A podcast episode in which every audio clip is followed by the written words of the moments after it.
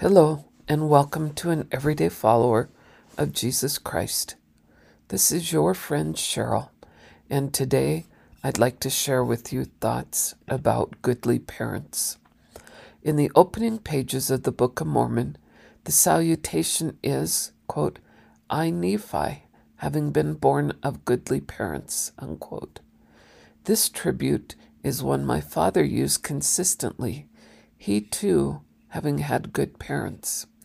When my father was 12, his father was drafted into World War II, the oldest Montanan to be drafted. My father was left to tend the farm, his mother and younger siblings, along with his dad's cattle business. He drove the cattle truck with the animals to market.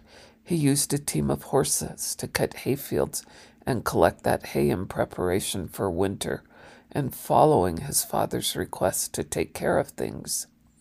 He never faltered as a 12 year old to do the work his father needed done. My father knew what it meant to be reliable and do the work that needed to be done. It is one of the gifts he gave his children a work ethic. I, too, am born of goodly parents. Having been born of good parents, what's next in honoring that legacy? Nephi, following the counsel of his father prophet, did what the Lord commanded him to do all of his days. He admits to the frailties of the flesh and that at times he too sinned like you and I, but he knew Jesus and the power of repentance. I, Sharyl, having been born of goodly parents, seek to find deeper faith, learn to love all who cross my path, and daily choose to be a follower of Jesus Christ. Let me tell you about learning to love those who cross my path. My dad was a generous man. To our home came all manner of humanity stranded Israeli bikers, Serbians who found themselves in Montana without the resources needed for their hunts, and who became fixtures in our home every summer. The homeless veterans, the stranded families, the hungry.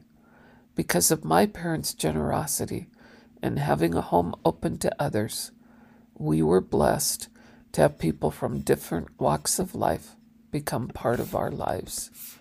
My mother commented, There was a year when we had overnight guests in our home for six straight months. We raised chickens and livestock, and that coupled with the canned food storage allowed us to shelter and feed these guests. The example of loving your fellow man was modeled in our home, and we learned to never drive by a stranded person. How do we find faith? I'm thinking that faith is not something you find, rather, as you wake up and get up to a new day, you are exhibiting faith in what the day may be may bring. It is about that internal connection with our spirit and learning to listen. Really listen to that internal voice placed in all of us to know good from evil. A modern day prophet stated, quote, The greatest battle of life is fought within the silent chambers of your own soul, unquote.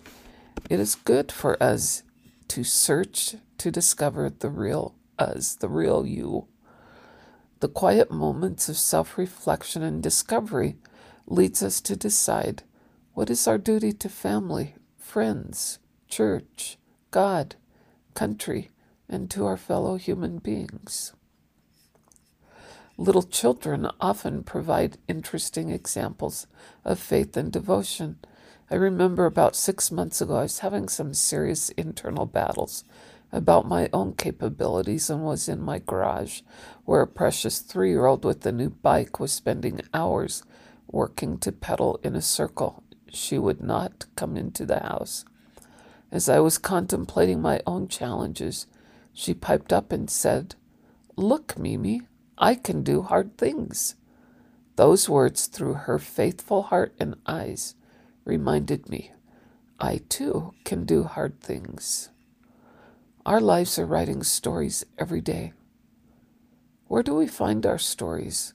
We experience them, and that is how we find the faith that has been in our lives since birth. We find the faith we have exhibited in the stories of our lives. The Apostle Paul in the Bible New Testament taught faith is the substance of things hoped for, yet not seen. In order for faith to lead to salvation, it must be centered in the Lord Jesus Christ.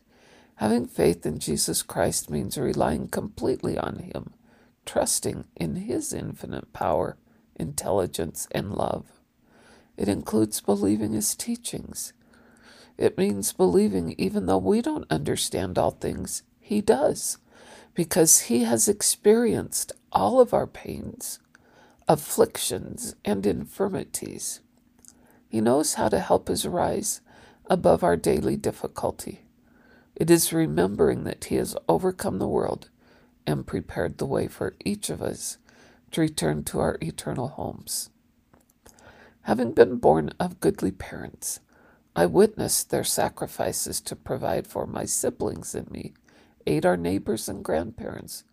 Through their daily lives, they modeled what it meant to have a family centered in Jesus Christ.